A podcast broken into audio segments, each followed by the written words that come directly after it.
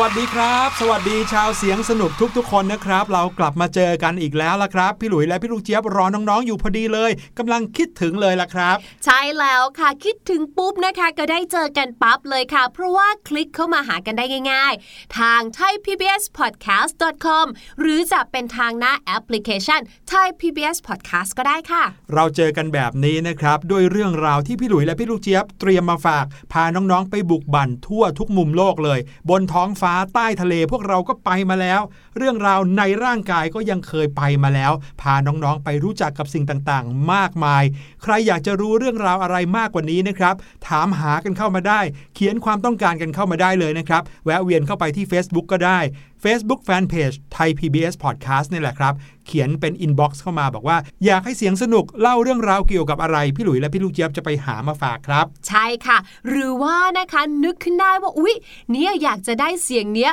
มาให้เพื่อนๆชาวเสียงสนุกเดากันจังเลย ก็สามารถแอบเขียนเข้ามาทางอินบ็อกซ์ได้เช่นเดียวกันค่ะ ในช่วงเสียงปริศนานะครับที่เราจะได้มาเดาเสียงต่างๆ ที่พี่หลุยเอามาฝากกัน วันนี้นะครับ เสียงปริศนาที่เอามาฝากนั้นเป็นเสียงของการเคาะครับ เคาะประตูเหรอคะพี่หลุย เคาะอะไรก็ไม่รู้ครับ ลองฟังดูก็แล้วกันนะครับ พี่หลุยมีคำถามให้น้องๆง่าย ๆ ครับว่า เสียงเคาะที่น้องๆได้ยินนี้ เป็นเสียงเคาะของอะไรครับ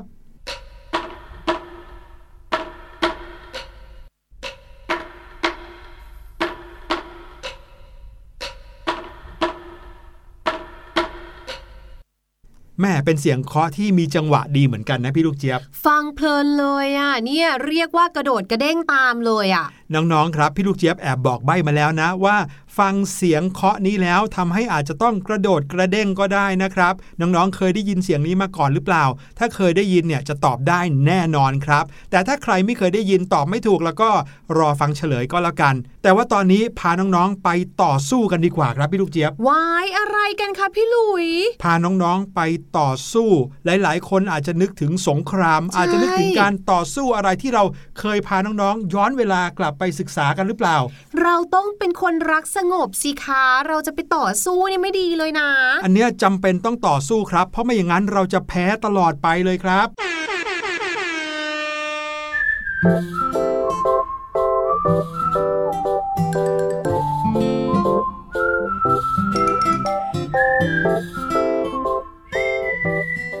ยจะลากพี่ลูกเจี๊ยบมาทำไมกันเนี่ย พี่ลูกเจี๊ยบไม่อยากมาสู้อะไรกับใครเลยอะ่ะเขาบอกว่าคนเราต้องรู้จักแพ้รู้จักชนะนะคะ พี่หลุย อืมแล้วพี่ลูกเจี๊ยบเนี่ยเคยแพ้แบบนี้มาก่อนหรือเปล่าครับ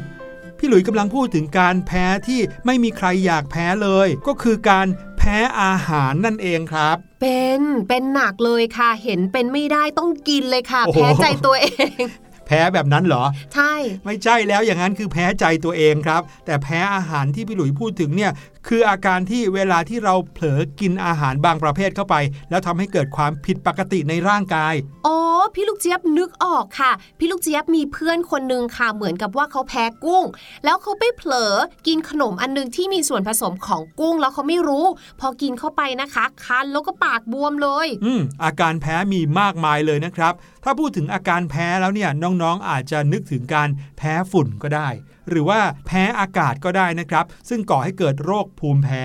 แต่ว่าอาการแพ้แบบนี้คืออาการแพ้อาหาร แพ้สิ่งที่เรากินเข้าไปครับ หลายๆ คนเนี่ยเจออาการแพ้เข้าไปทำให้รู้สึกเข็ดขยาดไม่อยากกินอาหารบางประเภทไปเลยนะครับ หลายๆ คนงงด้วยซ้ำไปว่า ตอนเด็กๆ เราก็กินได้ไม่เห็นจะเคยแพ้เลย ทำไมโตมาเราแพ้ล่ะ นั่นน่ะสิ วันนี้เรามารู้จักอาการแพ้อาหารกัน รวมไปถึงความเชื่อบางอย่างนะครับ ที่เคยได้ยินผู้ใหญ่คนเฒ่าคนแก่บอกว่า แพ้อาหารอะไรก็ให้ฝืนกินเข้าไปเยอะๆ กินไปจนกว่าจะหายแพ้อุ้ยเป็นอย่างนั้นจริงหรือเปล่า อาการแพ้อาหารนะคะเป็นอาการที่พบได้เรื่อยๆ ในทุกช่วงของชีวิตเลยค่ะ เหมือนที่พี่หลุยบอกเมื่อกี้นี้ว่าเอ๊ะทำไมตอนเด็กเราไม่แพ้ โตขึ้นมาแพ้ หรือบางทีตอนเด็กแพ้สิ่งนี้อยู่ โตขึ้นมาเอ้า กินได้ซะอย่างนั้นแหละอืมและอาการแพ้อาหารนะคะ ก็พบมากขึ้นเรื่อยๆ ค่ะ อยู่ที่ประมาณ 20%ของประชากรทั่วโลกเลยนะโอ้ในช่วง 10 ปีที่ผ่านมาเยอะนะ จริงเหรออืมจากรายงานการศึกษาเรื่องอาการแพ้อาหารนะคะ ของที่สหรัฐอเมริกาเนี่ยเขาบอกว่า เกือบครึ่งหนึ่งของประชากรสหรัฐอเมริกาเนี่ยนะเพิ่งจะมีอาการแพ้อาหารเมื่อเขาเหล่านั้นก้าวเข้าสู่วัยผู้ใหญ่แล้วอ้าวอืมแปลว่าน้องๆ วันนี้อาจจะยังไม่แพ้ครับในอนาคตข้างหน้ามีสิทธินะโหยพี่หลุยเนี่ยพอฟังแล้วก็รู้สึกกลัวจังเลยอะ่ะอืมอย่างเรามีของชอบตั้งหลายอย่าง แล้วถ้าเกิดว่าจะโตอดไปกินไหมเนอะเราแพ้ของเหล่านั้นจะเป็นไปได้หรือเปล่า นั่นน่ะสิ นักวิทยาศาสตร์ท่านหนึ่งนะคะ ชื่อว่าคุณแคทเธอรีนเนี่ยเขาบอกว่า จากอัตราการพบผู้ป่วยที่มีอาการแพ้อาหารเพิ่มขึ้นอย่างรวดเร็วเนี่ยทำให้บอกได้ว่า อาการแพ้อาหารเนี่ยนะคะ ไม่ได้เกิดจากพันธุกรรม เพราะว่าถ้าเกิดจากพันธุกรรมเนี่ยมันไม่น่าจะเปลี่ยนแปลงได้รวดเร็วขนาดนี้ อาการแพ้อาหารเนี่ยจะต้องเกี่ยวข้องกับสภาพแวดล้อมรอบตัวแน่ๆเลยหืมสภาพแวดล้อมทำให้เราแพ้อาหารเนี่ยนะครับ ใช่ เจ้าสภาพแวดล้อมรอบตัวที่ว่าเนี่ยนะคะเขาบอกว่าเป็นปัจจัยที่สามารถเปลี่ยนแปลงแบคทีเรียตัวหนึ่งที่อยู่ในร่างกายของเราได้อืมเจ้าแบคทีเรียตัวนี้นะคะ ชื่อว่าไมโครไบโอมค่ะซึ่งการใช้ยาปฏิชีวนะอย่างผิดวิธี หรือการกินข้าว หรือการกินอาหารที่มีกากใยไม่เพียงพอต่อความต้องการของร่างกายเนี่ยนะคะ เป็นสิ่งสำคัญที่อาจทำให้เกิดการเปลี่ยนแปลงของเจ้าแบคทีเรียตัวเนี้ยที่อยู่ในร่างกายของเรา อืม แล้วก็อาจจะส่งผลให้เราเกิดอาการแพ้อาหารตอนโตค่ะ ครับผม การใช้ยาปฏิชีวนะอย่างผิดวิธีเนี่ย ฟังดูอาจจะงงๆนะครับ แต่มันหมายความว่า ถ้าเกิดว่าน้องๆ เกิดอาการอะไรแปลกๆ เล็กน้อยเกี่ยวกับร่างกาย แล้วน้องๆ ยังไม่รู้สาเหตุแน่นอนเนี่ย แต่ก็กินยาไปก่อน เนี่ยแหละครับอืมคือการใช้ยาปฏิชีวนะอย่างผิดวิธี รวมไปถึงค่ะ อย่างที่พี่หลุยบอกเนาะว่าเมื่อเราพูดถึงอาการแพ้เนี่ยหนึ่งในนั้นอาจจะเป็นการแพ้อากาศก็ได้ ซึ่งเราก็จะบอกว่าคนเหล่านี้เป็นโรคภูมิแพ้ใช่ไหมคะ มีคุณหมอท่านหนึ่งค่ะ ซึ่งเป็นผู้เชี่ยวชาญ ด้านโรคภูมิแพ้เนี่ยเขาก็บอกว่า ในตัวเราเนี่ยนะจะมีจุลินทรีย์อยู่ประเภทหนึ่งค่ะ ชื่อว่าไมโครไบโอตาเนี่ยเจ้าจุลินทรีย์ตัวเนี้ยอยู่กับเรามาตั้งแต่เกิดเลย แล้วก็เป็นจุลินทรีย์สำคัญที่ทำให้เกิดอาการเปลี่ยนแปลงของการรับรู้ และการทนทานต่อการแพ้อาหารค่ะ ดังนั้นถ้าเกิดว่าเราเนี่ยนะไปกินอะไรที่มันไม่ดี กินอาหารฟาสต์ฟู้ดเยอะ ๆ แบบเนี้ยค่ะ หรือว่ากินอาหารที่มันมีกากใยไม่พอ แน่นอนค่ะ มันก็จะทำให้เจ้าจุลินทรีย์ตัวเนี้ยเปลี่ยนแปลงไปด้วย แล้วก็จะทำให้เราเนี่ยอาจจะเกิดอาการแพ้อาหารได้ ครับผมแต่น้องๆไม่ต้องกังวลไปนะครับ อาการแพ้อาหารเนี่ยไม่ได้เกิดขึ้นจากการที่กินอาหารชนิดนั้นมากเกินไปครับ บางคนบอกว่าโอ้โหถ้าผมชอบกินปลาหมึกเนี่ยแล้วก็กินแต่ปลาหมึกอย่างเดียว วันหนึ่งจะแพ้ปลาหมึกหรือเปล่าอืมหลาย ๆ คนเข้าใจกันไปแบบนั้นครับ แต่เชื่อไหมว่ายังไม่มีรายงานการศึกษาชนิดไหน หรือว่าชิ้นไหนในไทยและในต่างประเทศเลย ที่บอกถึงสาเหตุแบบนี้ครับ แถมยังพบอีกเหตุผลหนึ่งที่แปลกประหลาดมากเลยครับน้องๆเขาบอกว่าในบรรดาคนที่ป่วยเป็นโรคภูมิแพ้อาหารเนี่ยนะครับ มีคนอยู่กลุ่มหนึ่งในกลุ่มผู้ป่วยโรคแพ้อาหาร ที่เขาเข้าข่ายว่าเป็นโรคอุปทานว่าตัวเองเป็นโรคครับ คือพูดง่ายๆ คิดไปเองว่าตัวเองแพ้ บางทีนะครับ สมมุติว่าพี่หลุยกินส้มอย่างเงี้ย แล้ววันนั้นบังเอิญพี่หลุยไปคันปากพอดีด้วยสาเหตุอื่น พี่หลุยก็คิดไปเองว่าเรากินส้ม เราก็เลยคันปากอืมเราต้องแพ้ส้มแน่เลยเนี่ยเป็นอาการที่เรียกว่า โรคอุปทานตัวเองว่าเป็นโรคครับ อุ้ยมีแบบนี้ด้วย อืม ส่วนใหญ่แล้วอาการแพ้อาหารจะเกิดขึ้นจากการตอบโต้ของระบบภูมิคุ้มกันโรค หรือว่าเชื้อต่างๆ ในตัวเราเองที่มีต่ออาหารชนิดนั้นๆครับแต่ว่าในบางรายหรือว่าคนบางคนเนี่ยเมื่อกินอาหารแล้วมีอาการอื่น ๆ ที่นอกเหนือไปจากเรื่องของการตอบโต้ของร่างกาย ซึ่งอาการนั้นนะครับไม่ว่าจะเป็นท้องอืดท้องเฟ้อท้องเสีย เหล่านี้บางทีไม่ได้เป็นอาการที่มาจากการตอบโต้ของระบบภูมิคุ้มกันนะ แต่อาจจะเกิดขึ้นจากการที่ ร่างกายทำงานไม่ทันจากการกินของเราก็ได้อ๋อเช่นถ้าเกิดว่าน้องๆตื่นแต่เช้ามาเนี่ยค่ะแล้วกินอาหารเผ็ดๆทันทีเลย กินแกงกะทิหนักๆทันทีเลยอืมอันเนี้ยอาจจะทำให้เกิดอาการท้องเสียได้ ซึ่งสิ่งนี้ไม่ใช่การแพ้นะครับอ๋อโอ้บางทีก็บอกยากเหมือนกันนะคะ เพราะว่าอาการแพ้บางอย่างเนี่ย มันก็ดูเป็นปกติเหลือเกินน่ะ ครับผมดังนั้นค่ะ เพื่อที่จะหลีกเลี่ยงอาการแพ้อาหารตอนที่เราโตขึ้นเนี่ยนะคะ เราควรจะทำยังไง ง่ายมากๆเลยค่ะ ก็คือต้องกินอาหารที่มีประโยชน์ ออกกำลังกายเป็นประจำพักผ่อนให้เพียงพอ สิ่งเหล่านี้นะคะก็จะเป็นวิธีที่ช่วยให้ร่างกายของเราเนี่ยอยู่ในสภาพที่แข็งแรงสมบูรณ์อยู่ตลอดเวลา ไม่ทำให้เกิดการเปลี่ยนแปลงของแบคทีเรีย หรือว่าจุลินทรีย์ในร่างกายของเรานั่นเองค่ะ ทีนี้ยังมีความเชื่ออยู่อีกอย่างหนึ่งครับ เมื่อกี้นี้เราก็ได้เกริ่นกันไปแล้วด้วย มีความเชื่อบางบ้านนะครับ ที่ผู้เฒ่าผู้แก่เขาพูดกัน บอกว่า ถ้าแพ้อาหารชนิดไหน ก็ให้กินต่อไป ฝืนกินไปเหอะจนกว่าเดี๋ยวเราจะเลิกแพ้ไปเอง เออ เป็นอย่างนั้นจริงหรือเปล่าครับ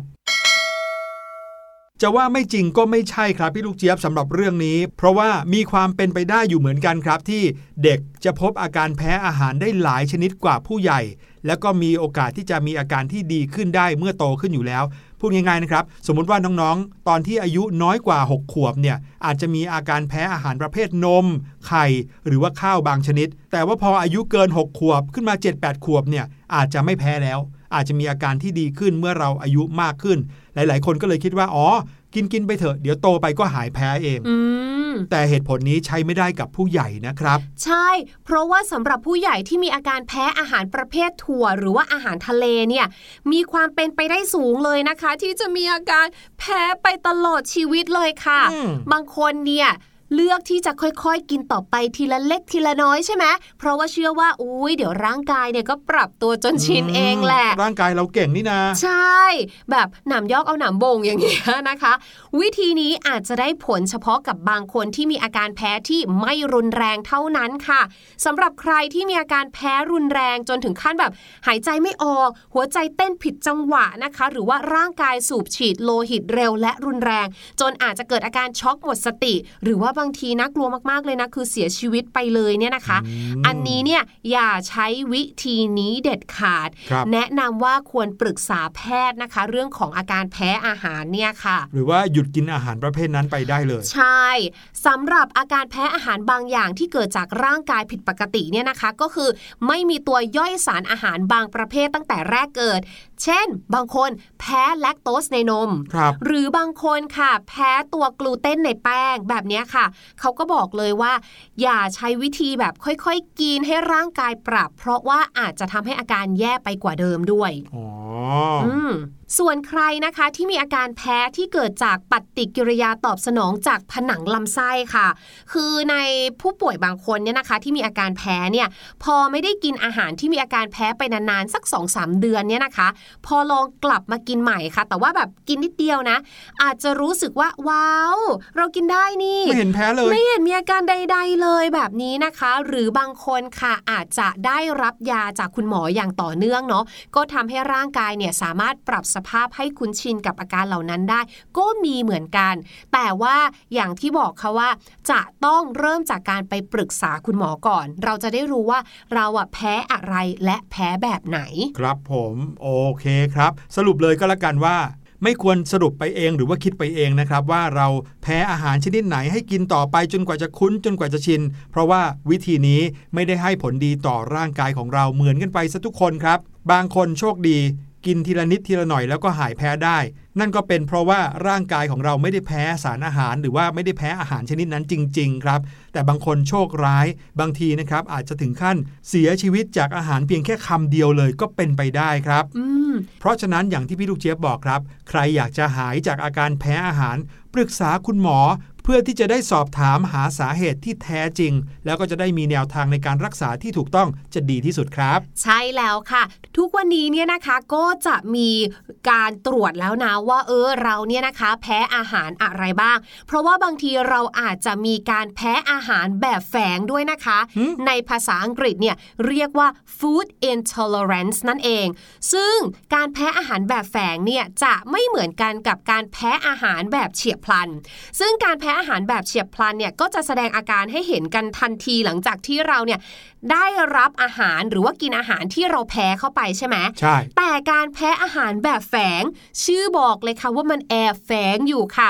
อาการจะเกิดขึ้นหลังจากที่เราเนี่ยกินอาหารชนิดแบบเดิมๆซ้ำๆไปเรื่อยๆ จนระบบภูมิคุ้มกันของเราอะเข้าใจว่าอาหารนั้นเนี่ยเป็นสิ่งแปลกปลอมอืงมงไหมงง นั่นนะสิทำไมล่ะ เราชอบของเราทำไม ภูมิคุ้มกันเราถึงไปเข้าใจว่า นี่เป็นสิ่งแปลกปลอม นี่เราต้องไปคุยกับภูมิคุ้มกันเราใหม่ดีจริๆนะงสงสัย แล้วทำไมเกิดอะไรขึ้น อาการของร่างกายที่แสดงออกมาในแต่ละคนเนี่ยก็ไม่เหมือนกัน และก็ไม่แสดงอาการในทันทีด้วย มักจะเกิดขึ้นนะคะ หลังจากที่เรากินสิ่งที่เราแพ้ไปแล้วอะผ่านไปหลายวันแล้ว เราก็เลยไม่รู้เลยว่า อาการที่เราเป็นอยู่อะ มันเกิดจากอะไรอืมเออ เราอาจจะคิดว่า เอ๊ะ เหมือนจากที่เราเพิ่งกินกะทิไปเราเลยเป็นแบบนี้หรือเปล่า จริง ๆ อาจจะเป็นเพราะอาหารที่เรากินไปเมื่อ 3-4 วันที่แล้วก็ได้อืมซึ่งอาการที่เกิดขึ้นเนี่ยนะคะ อย่างที่บอกก็จะมีเยอะแยะมากมาย ตั้งแต่การปวดหัวเหมือนไมเกรนอย่างเงี้ยครับโอ้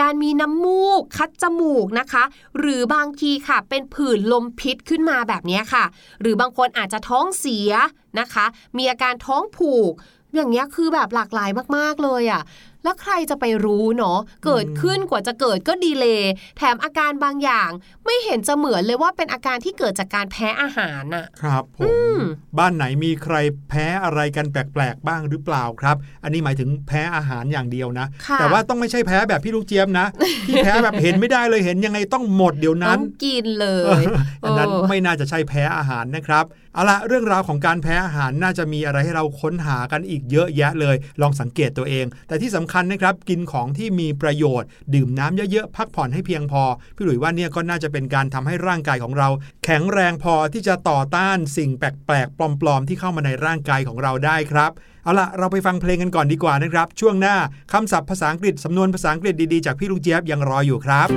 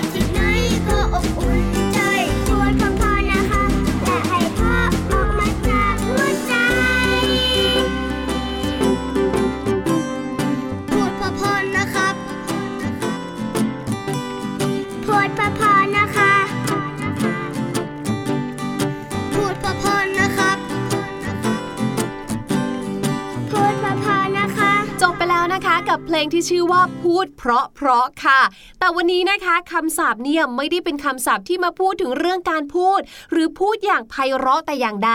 แต่อยากจะพูดถึงคำว่าเพราะค่ะ เพราะว่าคำนี้เนี่ยนะคะมีอีกหนึ่งความหมายด้วย ก็คือเหมือน because ที่แปลว่าเพราะว่า เป็นคำที่ใช้แสดงสาเหตุนั่นเองค่ะ หลายๆคนนะคะน่าจะคุ้นเคยกับคำว่า because อยู่แล้ว แต่น้องๆเคยได้ยินคำว่า because of หรือเปล่าคะน้องๆสงสัยหรือเปล่าว่า because กับ because of นั้นต่างกันอย่างไรบ้าง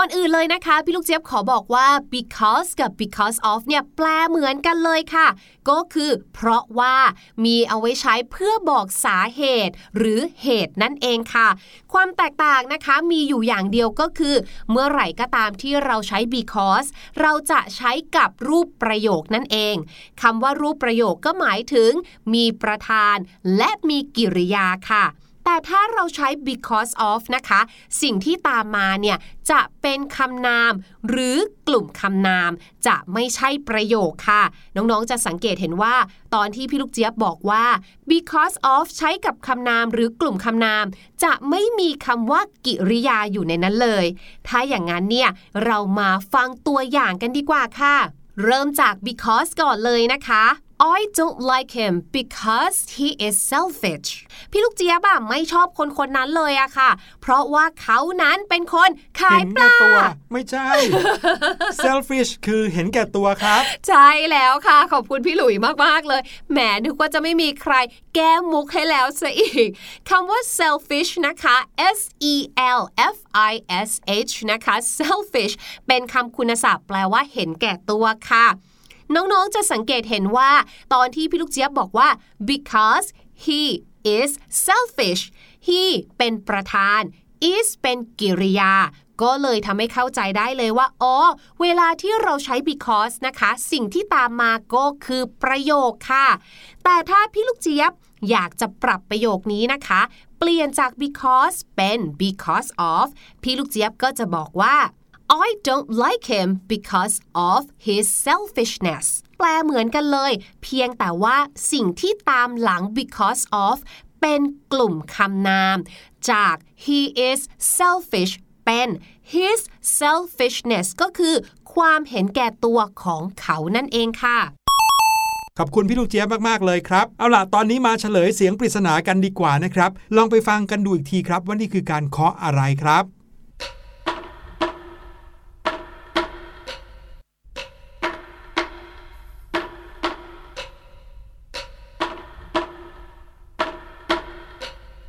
การเคาะนี้นะครับคือเสียงของการเคาะไม้ในการแสดงภาคอีสาน ที่ชื่อว่ารำลาวกระทบไม้ครับรำลาวกระทบไม้เป็นการละเล่นพื้นเมืองของชาวจังหวัดสุรินทร์ครับ เดิมเนี่ยเรียกว่าการเต้นสาก เพราะว่าไม้ที่เอามาเคาะเนี่ยเดิมใช้สากตำข้าวอันใหญ่ ๆ ครับโอ้ประเทศไทยเรามีอาชีพทางเกษตรกรรมมาโอ้โหช้านานแล้วตั้งแต่สมัยโบราณเลย ในอดีตครับชีวิตประจำวันของคนไทยส่วนใหญ่ก็เลยคลุกคลีอยู่กับการทำนา แล้วก็ด้วยนิสัยรักสนุก หลังจากเลิกงานแล้วนะครับก็เลยมีการนำสากตำข้าว มากระทบกันเป็นเครื่องประกอบจังหวะขึ้นนะครับ คนที่เล่นเครื่องดนตรีเขาก็จะเล่นเครื่องดนตรีไป โดยใช้สากตำข้าวเนี่ยเป็นเครื่องเคาะจังหวะ แต่เดี๋ยวนี้เขามีการเปลี่ยนแล้วครับใช้ไม้ไผ่เป็นบ้องใหญ่ๆ ซึ่งก็จะให้เสียงที่กังวานมากขึ้นด้วยครับอืมวันนี้รายการเสียงสนุกหมดเวลาแล้วนะครับ พี่หลุยและพี่ลูกเจี๊ยบขอลาน้องๆไปก่อน สวัสดีครับ สวัสดีค่ะ สบัดจินตนาการสนุกกับเสียงเสริมสร้างความรู้ในรายการ เสียงสนุก